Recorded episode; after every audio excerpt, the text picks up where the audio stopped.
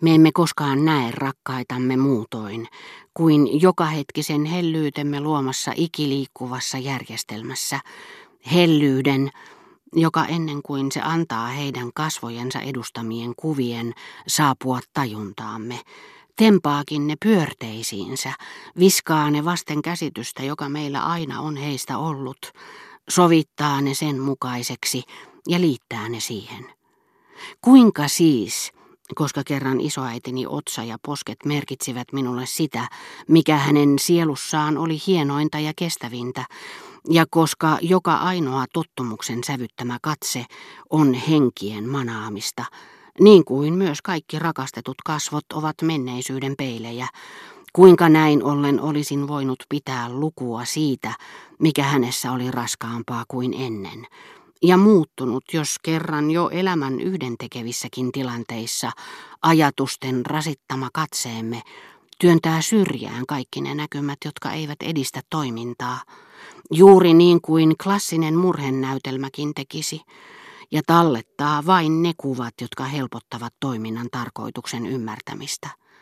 Mutta jos silmiemme sijasta katsojina ovatkin puhtaasti aineellinen objektiivi ja valokuvauslevy, niin sen sijaan, että näkisimme Académie Françaisin pihalla akateemikon, joka parasta aikaa kutsuu ajuria, me panemmekin merkille hänen horjuvat askeleensa, liukastumisen pelosta syntyneet, tasapainoa tavoittelevat liikkeet ja hänen kompastuksensa paraabelin, ikään kuin hän olisi humalassa ja katukiveys jään peitossa.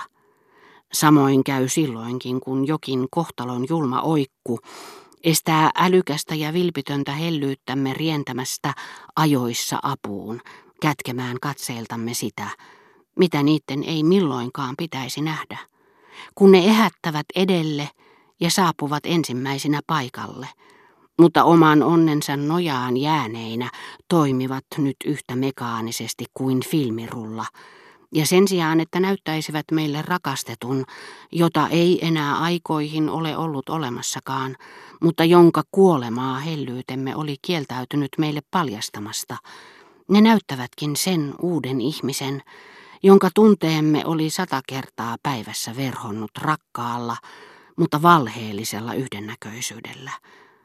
Ja, niin kuin sairas, joka ei enää aikoihin ole katsonut itseään peilistä, vaan sommitellut kaiken aikaa mielikuvituksessaan kasvot, joita ei näe, sen ihannekuvan mukaan, jota hän mielessään itsestään hellii, perääntyy kauhuissaan nähdessään peilikuvassaan keskellä autioita ja rapistuneita kasvojaan, Egyptin pyramidia muistuttavan jättiläismäisen ja vaaleanpunaisen nenän kaltavan harjanteen. Minä raukka, jolle isoäiti oli vieläkin ikään kuin toinen minuus, minä, joka en koskaan ollut nähnyt häntä muutoin kuin sielussani, aina samalla menneisyyteen kuuluvalla paikalla, läpi toisiaan seuraavien muistojen valoisan sarjan, näinkin nyt yhtäkkiä uuteen maailmaan, ajan maailmaan kuuluvassa salongissamme, missä elävät ne tuntemattomat, joista sanotaan, hän vanhenee kauniisti. Näin ensimmäistä kertaa ja vain hetken ajan, sillä kohta hän jo katosi, sohvalla lampun alla istumassa punakan, lihavan, arkipäiväisen ja sairaan naisen, jonka hajamielinen hiukan hassahtava katse kierteli avoimen kirjan sivuilla. Vanhan ja masentuneen naisen, jota en tuntenut. Pyyntööni päästä Madame de Germantin Elstireä katsomaan. Robert ei heti reagoinut sanomalla, minä vastaan kyllä hänenkin puolestaan. Ikävä kyllä Herttuatar oli tosiaankin sitä mieltä, että ystäväni oli yksin vastuussa vastauksestaan. Me menemme helposti takuuseen toisista, kunhan ensin sijoitamme heitä esittävät nukkemaiset hahmot mielivaltaisesti ajatuksiimme, ja sitten tanssitamme niitä oman pillemme mukaan. Epäilemättä me silloinkin pidämme lukua vaikeuksista, jotka johtuvat jokaisen luonteesta, erilaisesta kuin omamme, Ja yritämme tietenkin hanakasti vaikuttaa siihen kaikin mahdollisin keinoin, houkuttelemalla, todistelemalla ja tunteisiin vetoamalla, minkä toivomme tekevän tehottomiksi vastapuolen vaikuttimet. Mutta kuvittelemme nämä eroavaisuudetkin oman persoonallisuutemme mukaisesti. Me itse nämä vaikeudet voitamme, painavat syyt me niin ikään sanelemme. Ja kun sitten todella yritämme saada toisen tekemään ne liikkeet, jotka mielessämme olemme panneet hänet toistamaan, ja jotka saavat hänet toimimaan mielemme mukaan, kaikki muuttuu, ja me törmäämme odottamattomiin esteisiin, jotka voivat osoittautua voittamattomiksi. Niistä pahimpia on epäilemättä vastustamaton mieltä kääntävä inho, jota naisessa, joka ei rakasta, herättää mies, joka häntä rakastaa.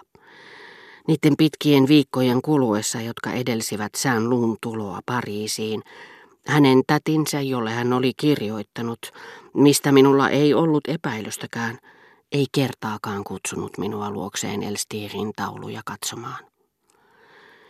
Kylmäkiskoisesti minua kohteli muuan toinenkin talomme asukkaista, nimittäin Jypien. Olisiko minun pitänyt pistäytyä häntä tervehtimässä heti Donsierista tullessani, ennen kuin vielä olin kotonani käynytkään? Ei hän toki vakuutti äitini, joka oli sitä mieltä, ettei minun kannattanut ottaa sitä vakavasti. François oli kertonut, että se oli aivan Jypiänin tapaista. Hänelle kuulemma sattui tällaisia pahan tuulen puuskia ilman mitään syytä. Ne menivät aina ohi yhtä nopeasti kuin olivat tulleetkin. Talvi alkoi olla lopuillaan. Eräänä aamuna viikkoja kestäneiden sadekuurojen ja myrskyn puuskien jälkeen kuulin avotakasta, missä muodoton venyvä ja synkkä tuuli oli kohissut katon rajassa pesivien kyyhkysten kuherrusta. Se kajahti odottamatta, heleästi kuin kevään ensimmäinen hyasintti, jonka sointuva sinipunerva ja silkinhieno kukka sitä ravitsevasta sydämestä työntyy, päästäen samalla kuin avattu ikkuna suljettuun ja hämärään huoneeseeni ensimmäisen kauniin päivän vienon lämmön ja häikäisevän väsymyksen. Vielä samana aamuna yllätin itseni hyräilemästä kuplettia, joka muistaakseni oli viimeksi kierrellyt mielessäni sinä vuonna, jolloin minun oli määrä käydä Firenzessä ja Venetsiassa. Niin syvä vaikutus on elimistöömme sitä ympäröivällä ilmapiirillä aina päivän oikkujen mukaan, että se unohduksen hämäristä kätköistä vetää sinne sitä tarkemmin tutkimatta tallettamansa sävelmän. Ja uneksia säästinyt tietoisesti mielessään soittavaa musikanttia, jonka esittämää sävelmää se ei aluksi ollut edes tunnistanut.